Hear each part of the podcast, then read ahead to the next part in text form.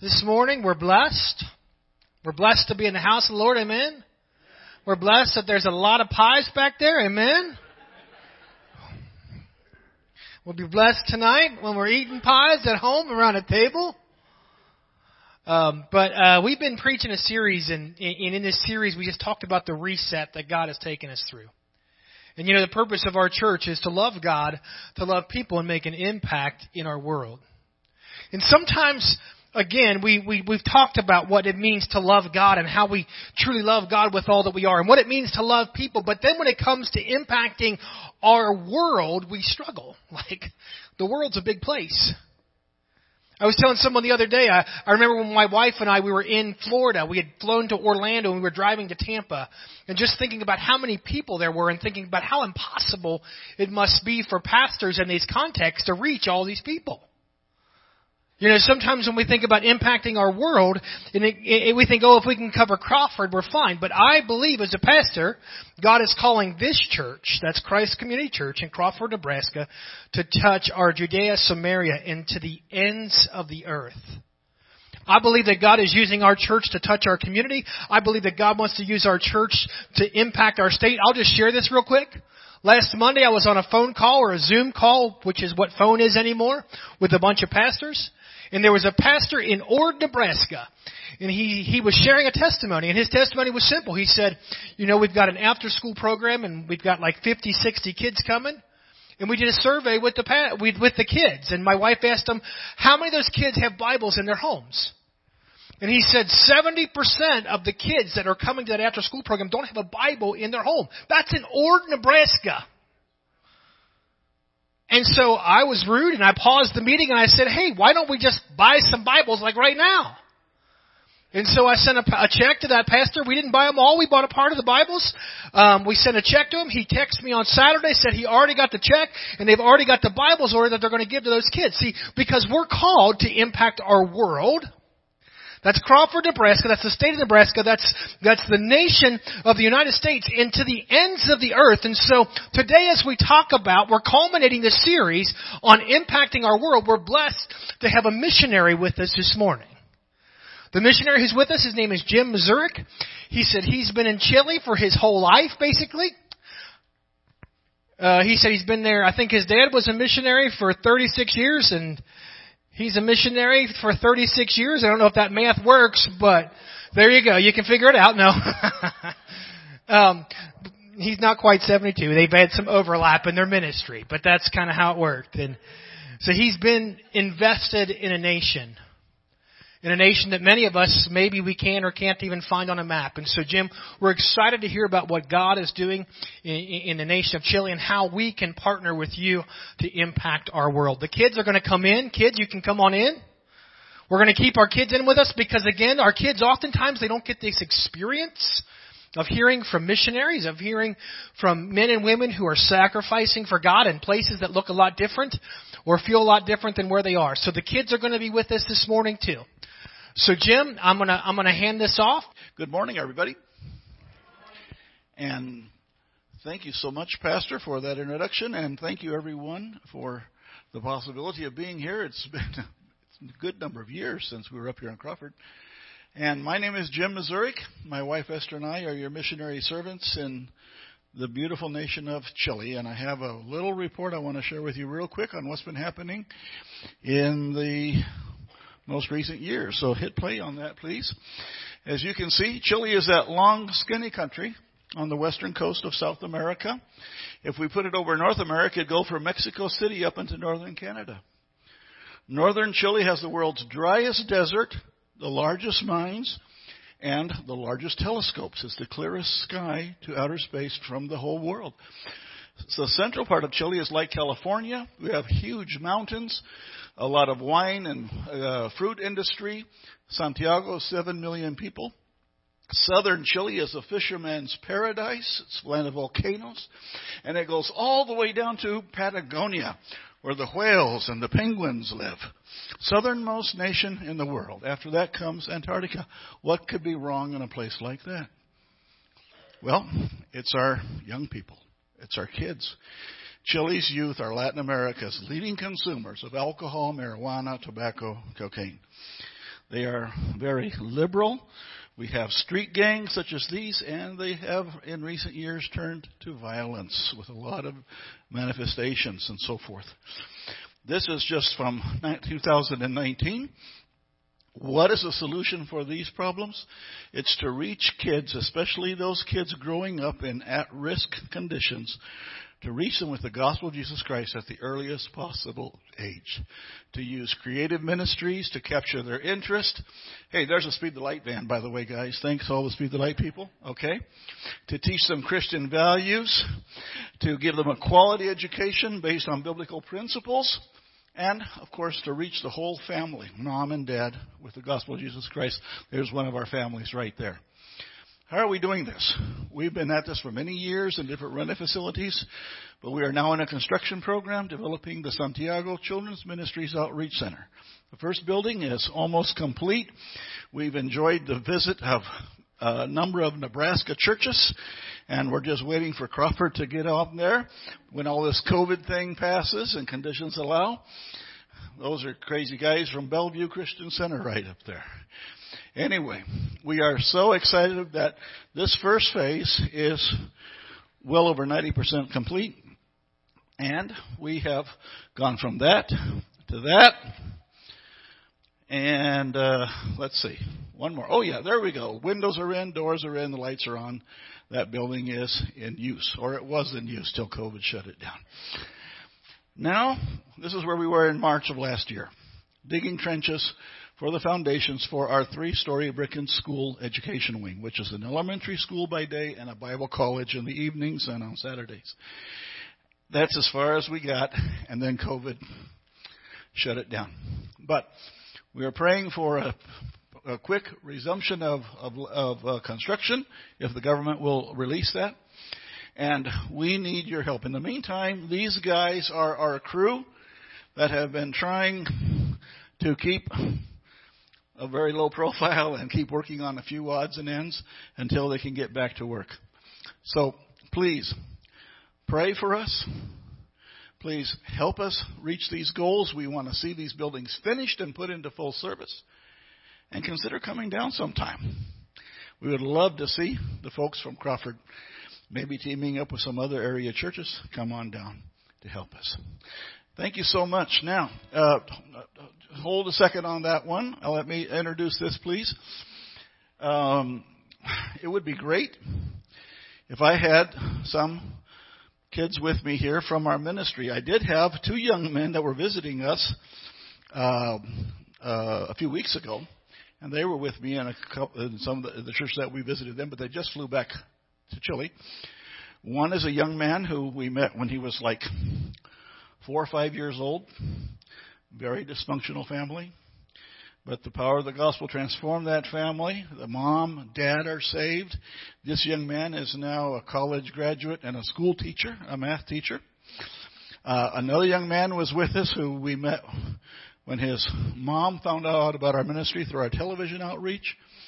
And uh, she began to come to our ministry. She was desperate, single mom. Her kids were impossible.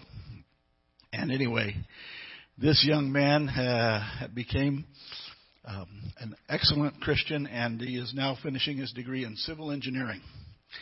And uh, he was also with us here, and uh, I don't have them with me today. Sorry, they just flew back.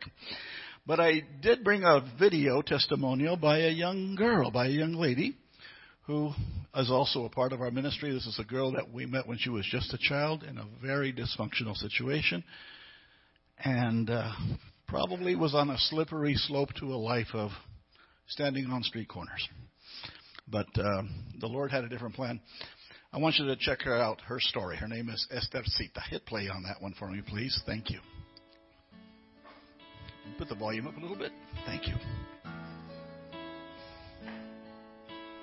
Mi infancia fue eh, más o menos Pero recibí eh, a Cristo y eh, mi vida cambió. This is your Spanish lesson for the day, okay? Mi vida escolar fue mala porque eh, cuando yo tenía 8 años sufría de epilepsia. Y el motivo me tuvo, me tuvo que sacar del colegio porque me podía dar el, en la micro, en el trayecto, la epilepsia. Entonces estudiaste hasta tercero básico. Hasta tercero básico, hasta los 15 años. Fue una profesional y le decía que al pastor Daniel y a otras personas más que estuvieron ahí presentes, que era que no se podía hacer nada porque era una pérdida de tiempo.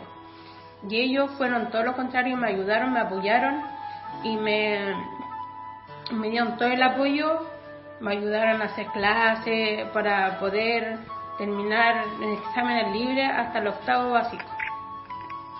Y después hacia adelante, después saqué, ahora terminé mi enseñanza media y ahora tengo un título de, un título de, de gastronomía.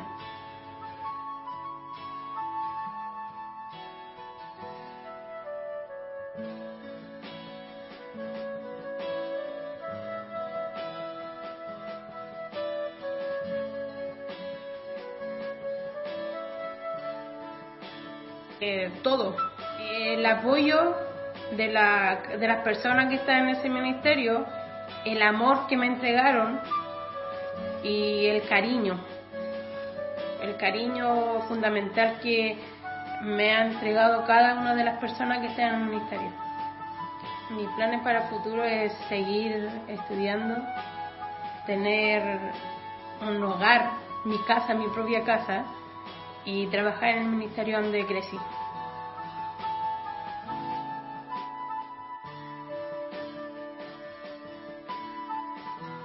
Mi, mi, experiencia de misiones, mi primer viaje fue maravilloso.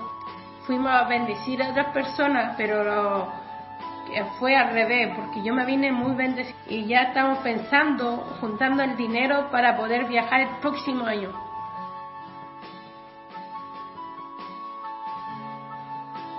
muchas gracias. Realmente ha sido una gran bendición para el ministerio y personalmente para mí. Mi visión es, se ve un colegio hermoso con tantos niños y con tantas familias que van a ver a Cristo. Esa es mi, esa es mi misión. Y va a haber muchos alumnos que van a estar ahí, necesitan apoyo como lo, lo necesité yo.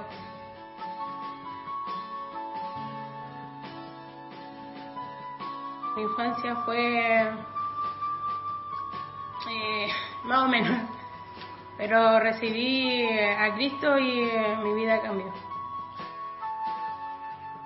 Would you give the Lord a praise for what He did in the life of Esthercita?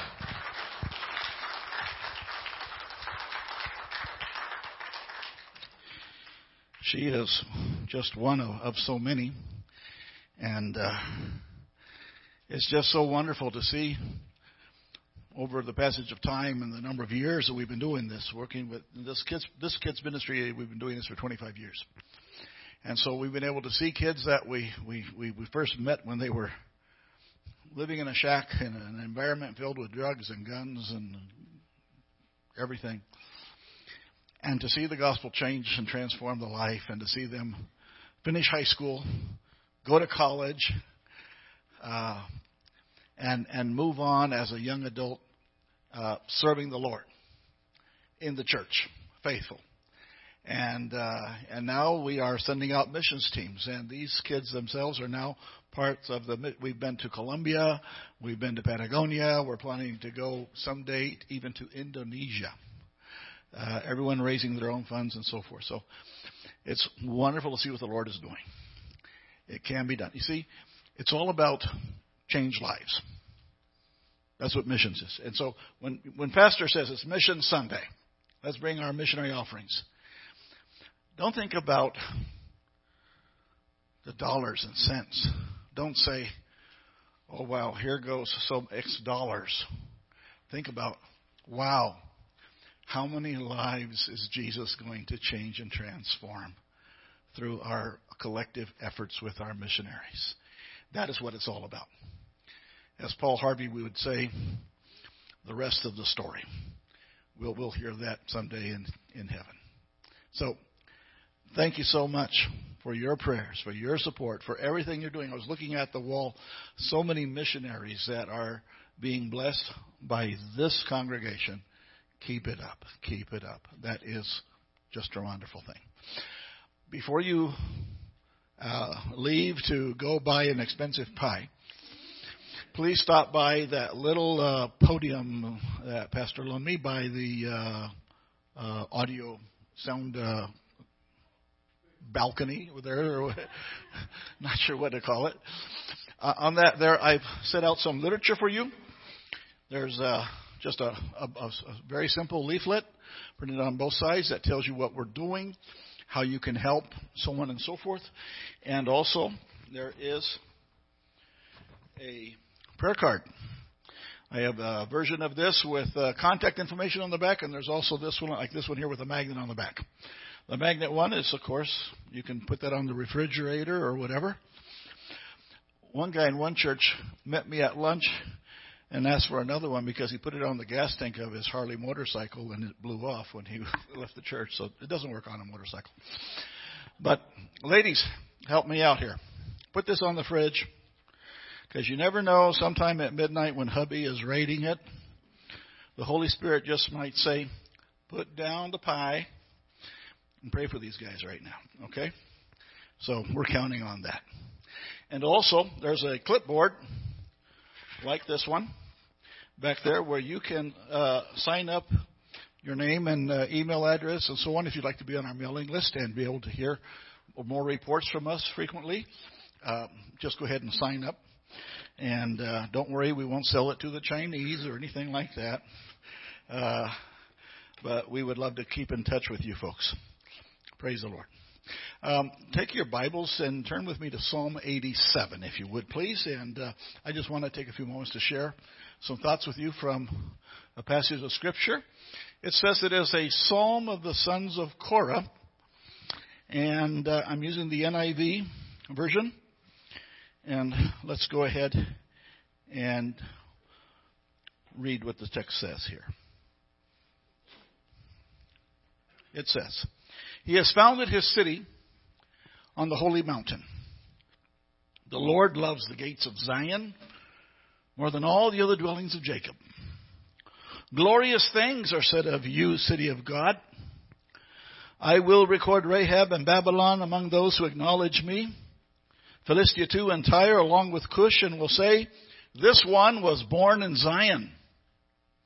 Indeed, of Zion, it, next slide please. Indeed, of Zion it will be said, this one and that one were born in her and the Most High Himself will establish her. The Lord will write in the register of the peoples, This one was born in Zion. As they make music, they will sing, All my fountains are in you. Let's pray. Father, we just thank you now in Jesus' name for the wonderful privilege we have, the wonderful freedom that we have of coming together in your house to worship your name, to fellowship with one another, to pray together, to hear your word. Oh Lord, we thank you for this liberty. We thank you for this privilege that is denied to many around the world, but that we enjoy here in America. So Lord, bless your people everywhere we, we pray this day. Bless the church in persecuted countries. Bless the church in America, in Nebraska. And bless us, Lord, as we gather around your table to hear your word. Free our minds from all distractions and help us just to focus our attention on what you would say to us today. In Jesus' name. And all God's people said, Amen. Amen. Next slide, please.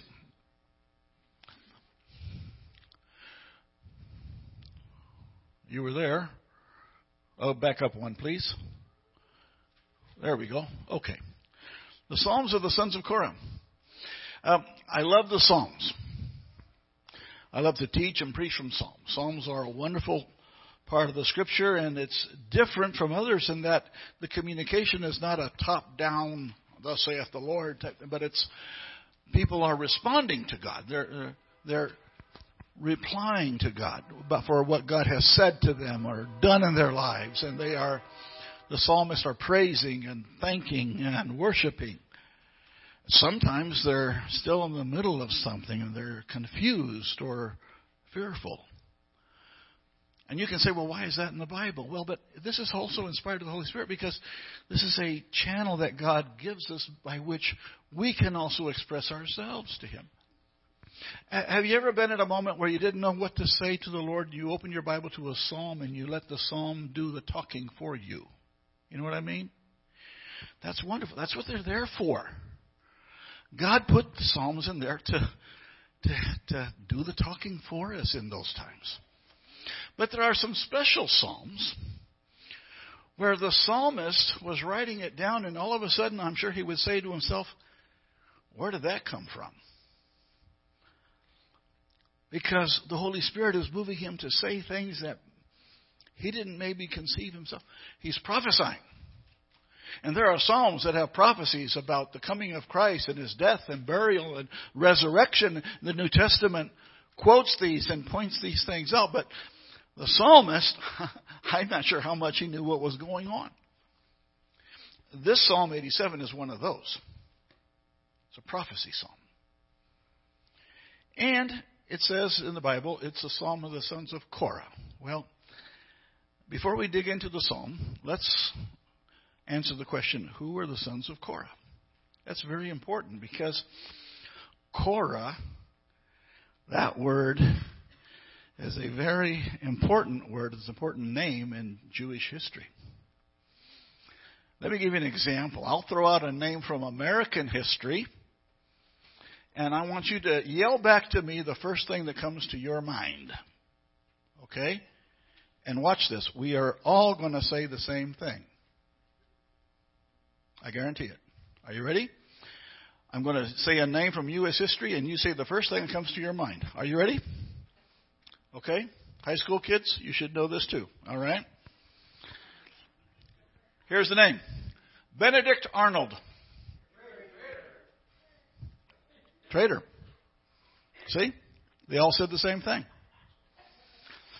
If this were Israel in a synagogue with Jewish people, the same thing would happen if I yelled out the name Korah. Traitor. You all remember who Korah was? Number 16 tells the story. See, Moses had been on the mountain and God had given him all the commandments and the laws about the tabernacle and the Ark of the Covenant and the holy days and the offerings and organized the whole pattern of worship for his people. And he's telling everyone what to do. But there's this one sorehead, one control freak that just had to stand up and disagree with everything Moses said. He didn't like any of it. That was Korah. Why is only the Levite tribe the priestly tribe? All the tribes should get to be priests. We need a rotation system. And why do these Levites do this and these Levites do that? He was part of the Kohathite line, lineage of the three lineages of the Levites, which were the, they were burden bearers. They had to carry the sacred things like the Ark of the Covenant and so forth on their shoulders, things that couldn't be put on a cart. And when the tabernacle was set up in the desert, they pulled guard duty. They were the doorkeepers. And Korah didn't like that. And everything Moses said that God had said, this is the way it's going to be, we do this, this, this, and this, he argued on every point. And Moses tried to settle him down. He wouldn't listen. Long story short, it got to a point where God finally said, Stand back. Everybody stand back. And they left Korah and his buddies alone in the center. And what happened? Remember the story? Big earthquake hit. Ground cracked open right underneath Korah and his buddies' feet.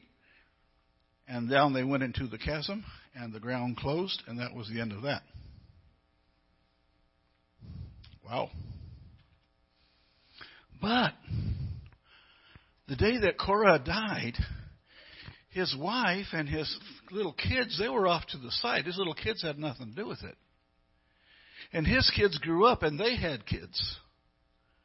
But forever, they were always called sons of Korah. And they carried their ancestor's name, whether they liked it or not. And that name, Korah, was forever a, name of infamy. Uh, the, the, the epistle of Jude, the last book before Revelation, Jude is talking, he's talking about the false prophets in his time. And he compares them to different bad guys from the Old Testament. And he says, Woe unto them because they have gone the way of Cain. Remember Cain and Abel? Cain? Says, For profit they rushed headlong into the era of Balaam. Balaam, the false prophet. And then he says, They have perished in the rebellion of Korah. And here, 1,500 years later, this guy drops the name Korah, and everybody knew who he was talking about. Just like when I say Benedict Arnold to you folks. So, walking around with this subtitle, Son of Korah, must have been difficult. That must have been that must have been a little tough. But you know what happened? In time, the sons of Korah discovered that God was right. That God knew what he was doing. That God's plan for their lineage was the right one. The prophet Samuel, he was one of the sons of Korah. His lineage bears it out in, in the book of Chronicles.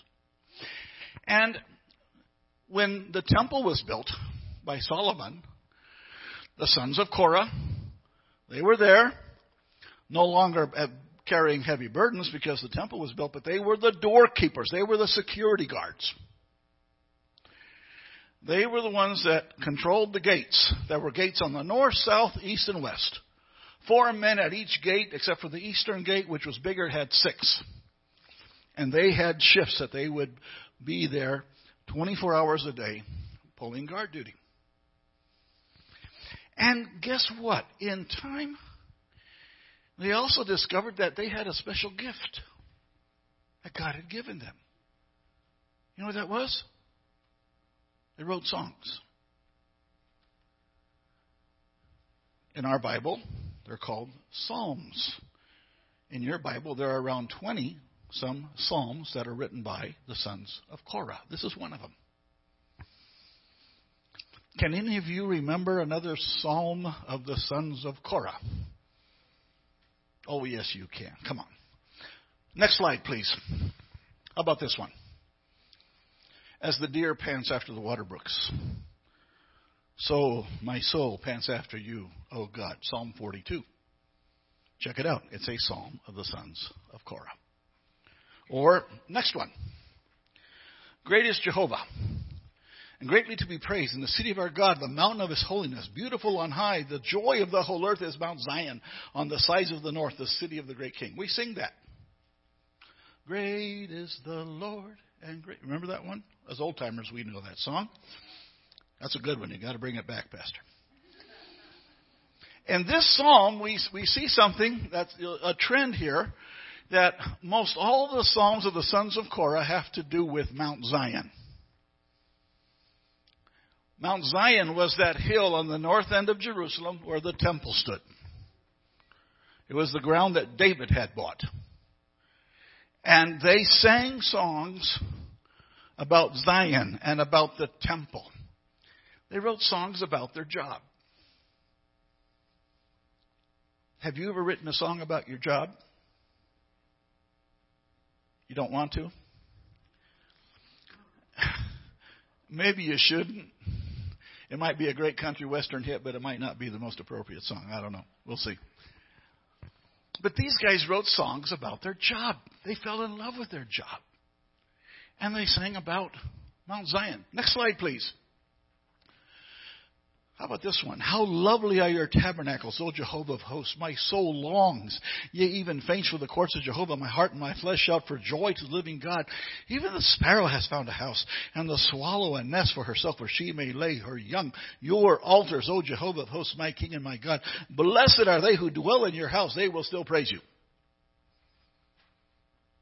It's about the temple, where they were the security guards. And they realized, you know, I got the best job in the world. Going to work every day was a pleasure because they just love to be in the house of the Lord. And and this psalm, it seems like the backstory here is one day one of the sons of Korah on guard duty sees a little bird flying around with a twig in her beak, a, a, wren, a finch, a sparrow. And she's fluttering around, and there's some little cranny crack up between the top of a column and a bond beam. And she's poking around in there with the little twigs, and she's building a nest. But the temple guard doesn't go get a broom and sweep it out. No. He wrote a song about it. It's in the Bible. It's a song.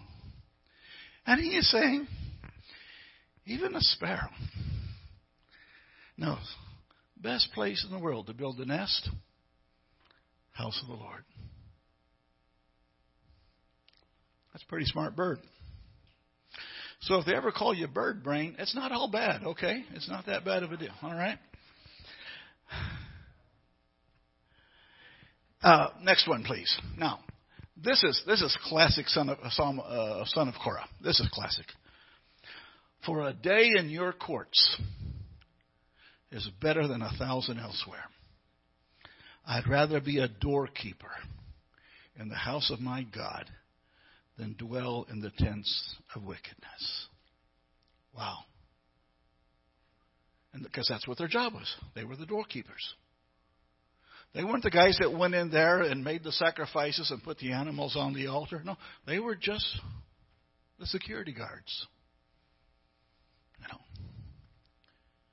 But they fell in love because they realized God knows what He's doing. Folks, don't argue with God. When God has revealed His will, His direction, don't argue. Embrace it. He knows what He's doing. He's actually the smartest guy in the room. Believe it or not. He really is. Um, may I trouble someone for a glass of water, please? Thank you. Thank you very much.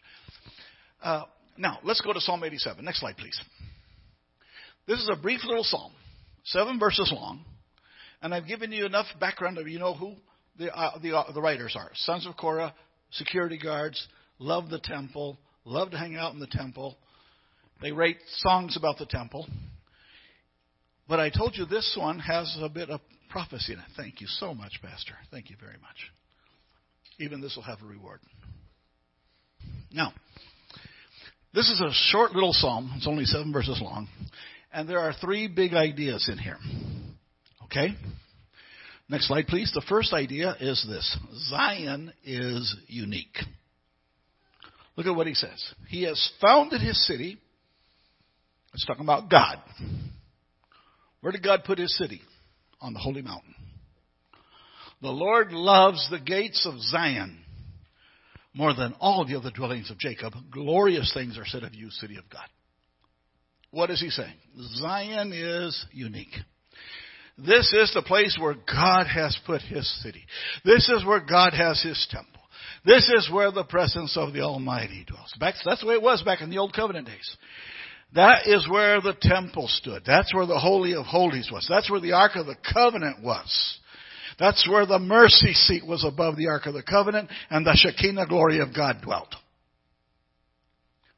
Back in the day, you want to have an encounter with God, you go to Jerusalem. You go to Zion. You go to the temple. That's where God is. Don't waste your time going to Egypt. Don't bother with Babylon. Don't waste your time going to Syria or any other place. This is where the presence of God dwells. That is the message of these first verses. And what it's saying is this is unique. There's only one. This is not one of many. This is the only one. You want to have an encounter with God? You come here. This is God's city. This is the focal point of his love. He loves this more than all the other dwellings of Jacob. First point. Second point. Zion, next slide please, is for everyone. Now this is where the prophecy part kicks in. Remember I said there's a prophetic part to this psalm. Look at these verses 4, 5, and 6. Now the man is saying, yeah, Zion is unique, but now he says Zion is for everyone. Which is a pretty radical thing for a Jewish guy to say back then. He says, I will record Rahab and Babylon among those who acknowledge me. Philistia too and Tyre along with Cush and will say, this one was born in Zion. Indeed, of Zion it will be said, this one and that one were born in her, and the Most High Himself will establish her. The Lord will write in the register of the peoples, that's with an S, plural, peoples, this one was born in Zion. Now that is a very strange verse for a Jewish person to be saying back then, a thousand years before Christ. Because they were very nationalistic. But here he is prophesying. There's a day coming when people from all these nations are going to come. And God will say about them, they were born here. And look at this nation. These are, these are all the, historically, these are all the enemies of Israel. Rahab, that name has, uh, has to do with Egypt, where they were enslaved. Babylon, the empire that would later come and destroy everything. Philistia, the Philistines. Remember Goliath, the Philistine? Tyre, capital of the Phoenicians. That was where Queen Jezebel came from. The wife of King Ahab, who filled up all of Israel with Baal worship. She came from Tyre. And he's listing all these enemies. And he's saying, God is saying, I'm going to record these as among those who acknowledge me, who know me. And I'm going to write it down in the book. They were born in Zion.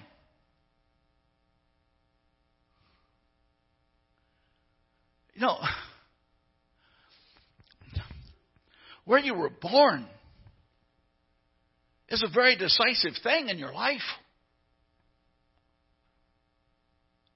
You folks are here enjoying all the privileges and pleasures of being Americans. Why? You were born here. Guess what? Where I live, there's a lot of people who wish they were born here, but they weren't.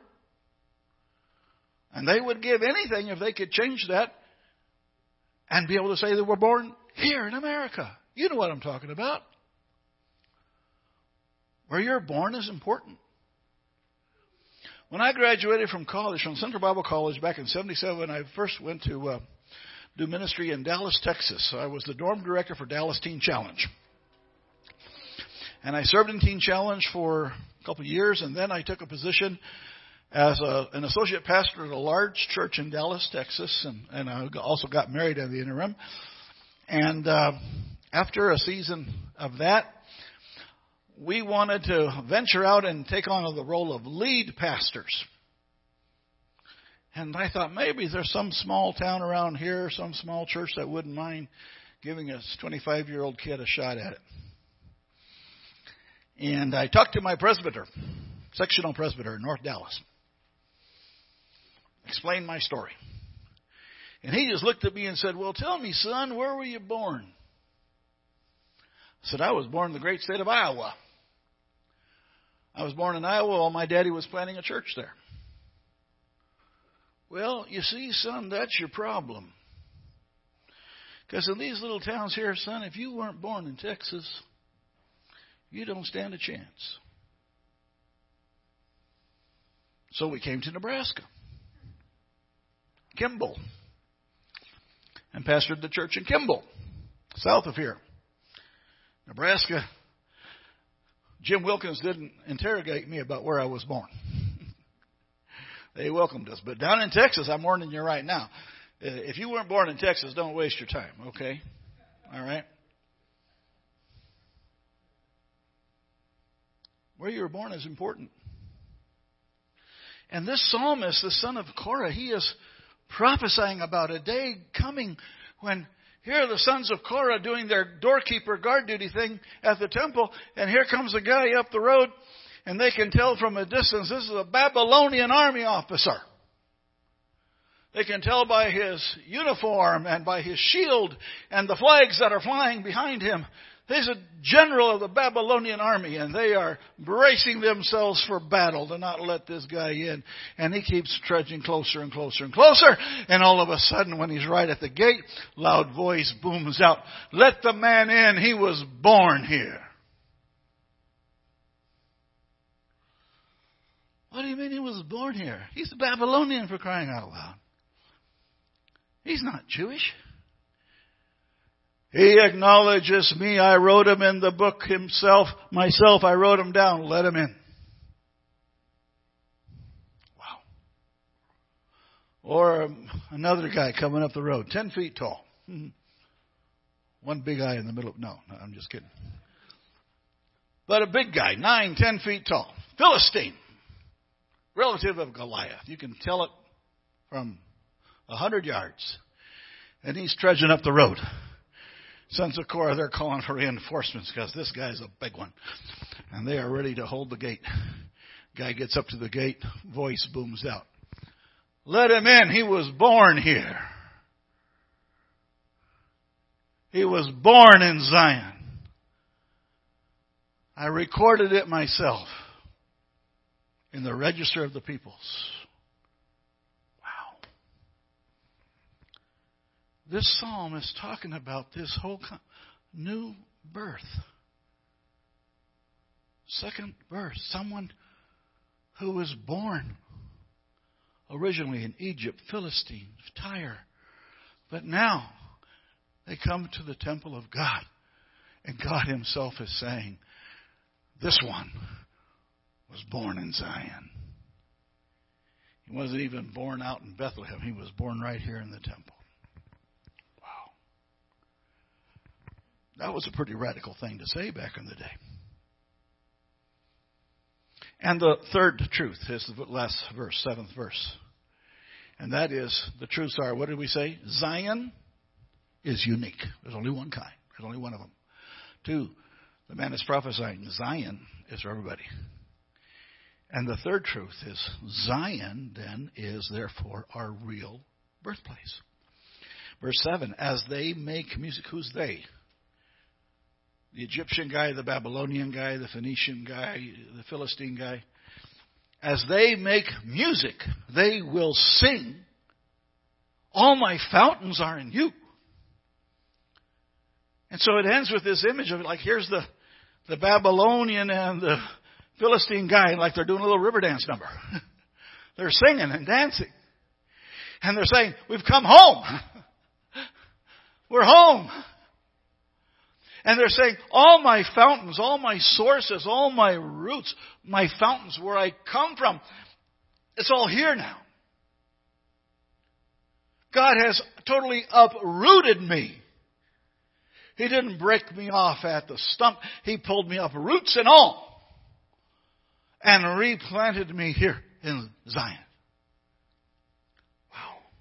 That's a pretty cool song. And it's prophetic.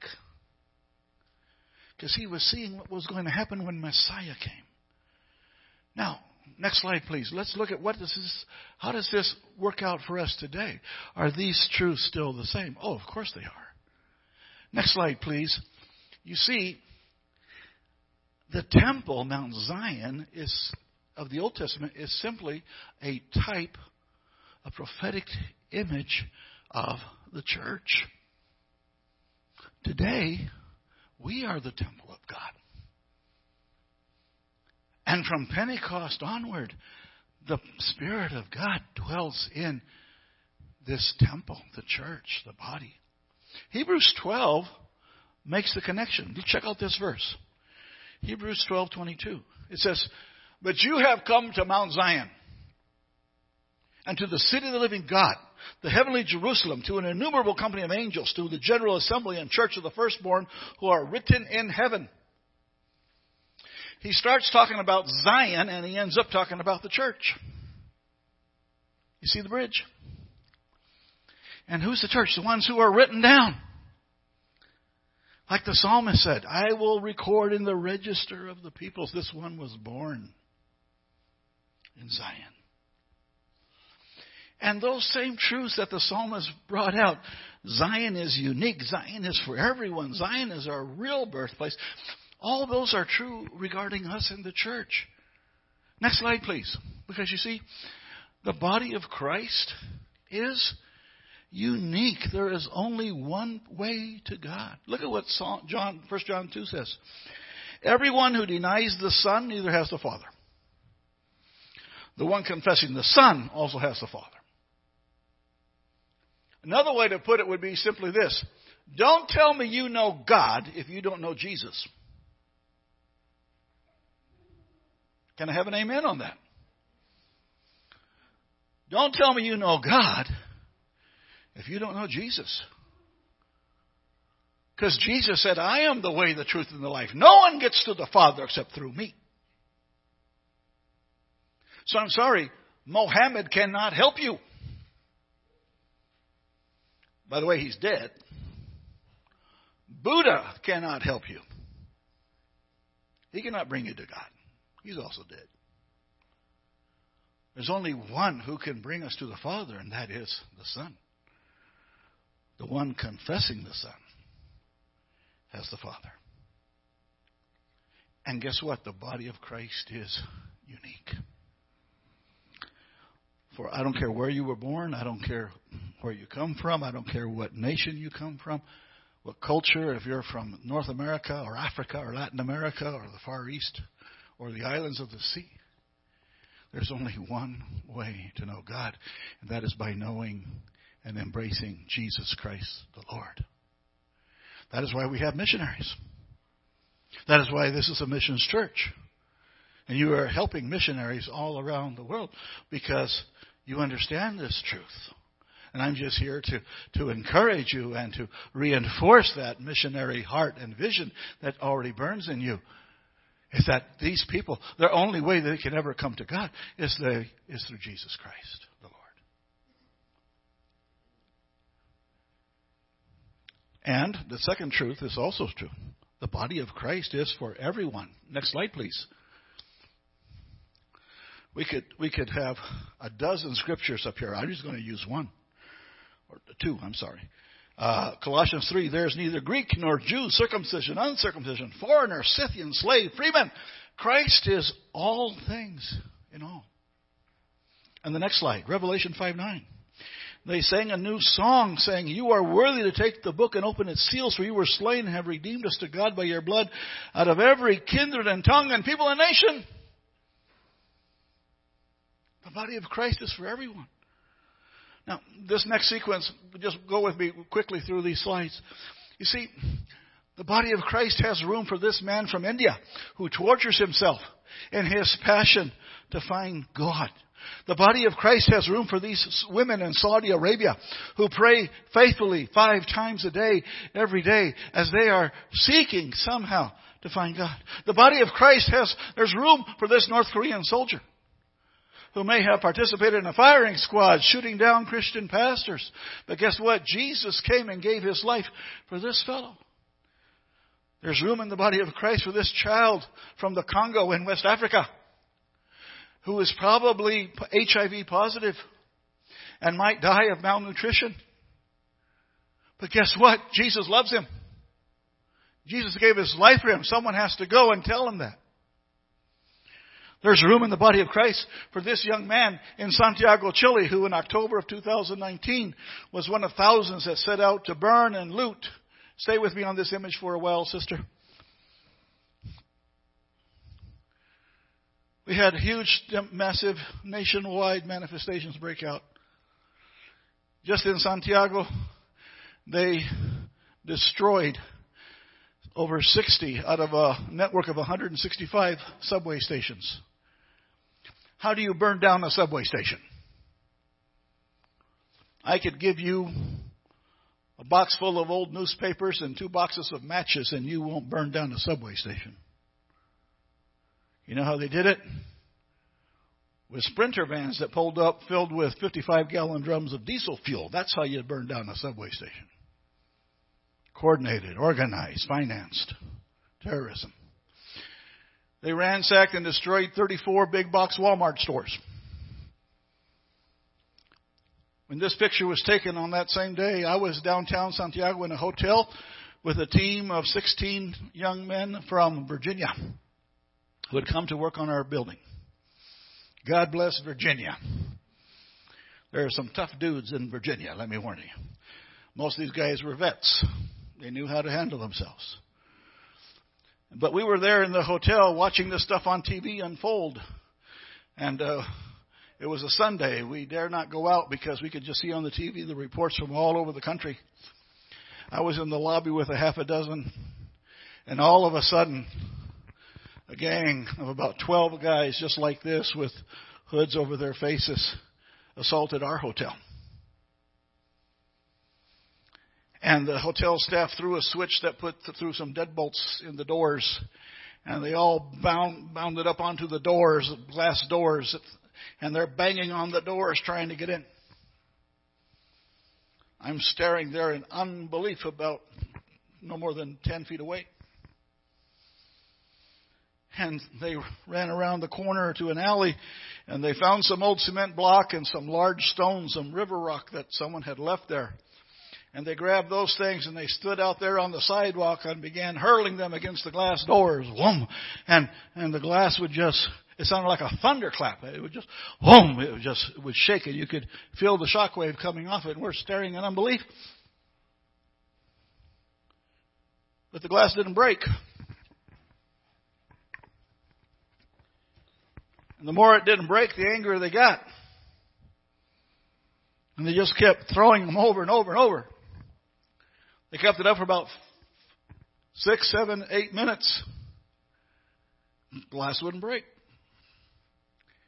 And finally, they just got fed up. They found some trash, and they put a pile of trash in front of the doors and across the sidewalk and across the whole street and set it all on fire and put a, a fire barricade there to keep traffic from crossing the street or getting in or out of the hotel. But they didn't get in. That same group went on from there to two other hotels. They got inside, they ransacked them, they went room to room and helped themselves to anything they wanted. A few days later, they assaulted the five star Holiday Inn Crowne Plaza downtown, right by the presidential palace. They got in there, they burned the shuttle buses that go to the airport, they burned down the kitchen, they burned down the lobby. They did millions and millions of dollars of damage.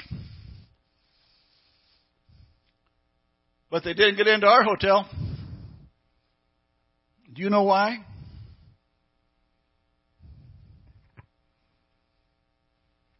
Can I tell you why?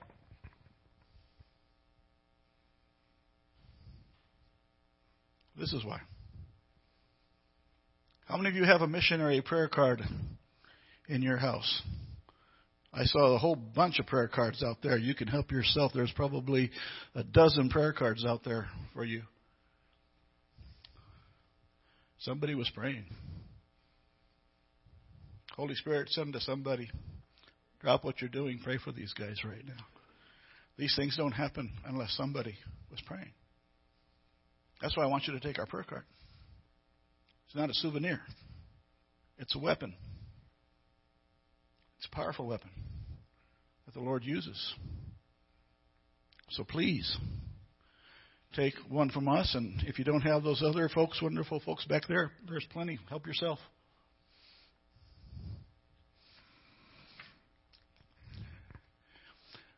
But let me tell you what was going on in my mind when that was happening, when I'm there staring in unbelief at these guys with demonic fire in their eyes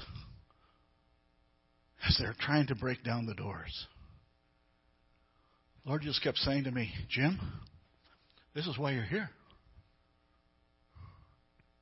This is why you're here. To reach these guys. And to help little kids who are growing up in horrible situations so they don't grow up and become hate filled, angry young men and women like these people. That they can know the peace that passes understanding. That they can know that God loves them and has a plan for their lives. This is why you're here. This is why we need your help. Next slide, please. This is why we're building these buildings. So we can have a place where the kids can come and be trained and know Jesus and discover his healing power and see families restored and, and lives changed and kids taken away from a life of, of, of child prostitution and, and so on and, and go on to, to graduate from high school and go to college and, and become a, a Christian successful a pastor, a missionary, a, a, a dentist, a lawyer, an engineer, a school teacher. This is what it's all about. Next slide, please, son. It's all about seeing these kids who are growing up in very poor and at risk conditions give their hearts to Jesus and learn to praise Him and to, and to love Him from the earliest possible age. Don't wait till they're 17. By then, the devil's already beaten them up. It's too late. You got you got to go early. Next slide. And uh, to wrap this up, I've taken more than enough time, folks. I apologize. The same truth is here. The body of Christ is our real home. 2 Corinthians 5:17 If anyone is in Christ he's a new creature. All things have passed away. All things become new. That's what the psalm is talking about. All my fountains are in you. That's what the New Testament says. If you're in Christ all that old stuff is gone.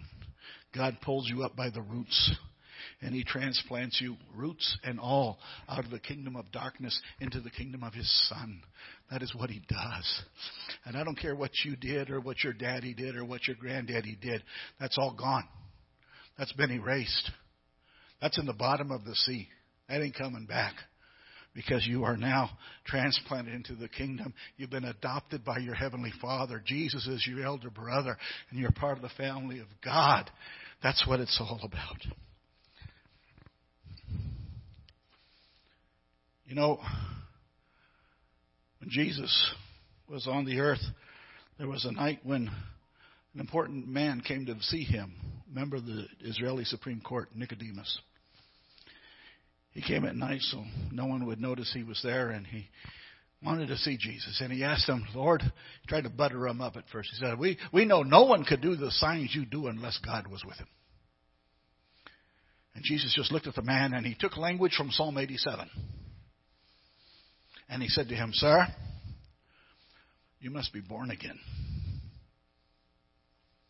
And Nicodemus, being an attorney, tried to weasel out of it, you know, with all the mumbo jumbo talking. He said, Well, that doesn't make any sense, and how can a guy, you know, go to his mom? And Jesus said, Verily, verily, I say unto you, he's saying, Listen to me, I'm telling you twice now. You must be born again, sir. If you're not born of water and of the Spirit, you won't see the kingdom of God. So the only question that really remains for us today, here, Nebraska, 2021, what's going to happen when you get up to the gate? Will the angel say, We don't know you? Or will a loud voice boom out and say, Let him in? Let her in. He was born here. I recorded him myself. He's in the book. Stand back. Let him in. And you can do your victory jig dance right there. and say, I'm home at last. All my fountains.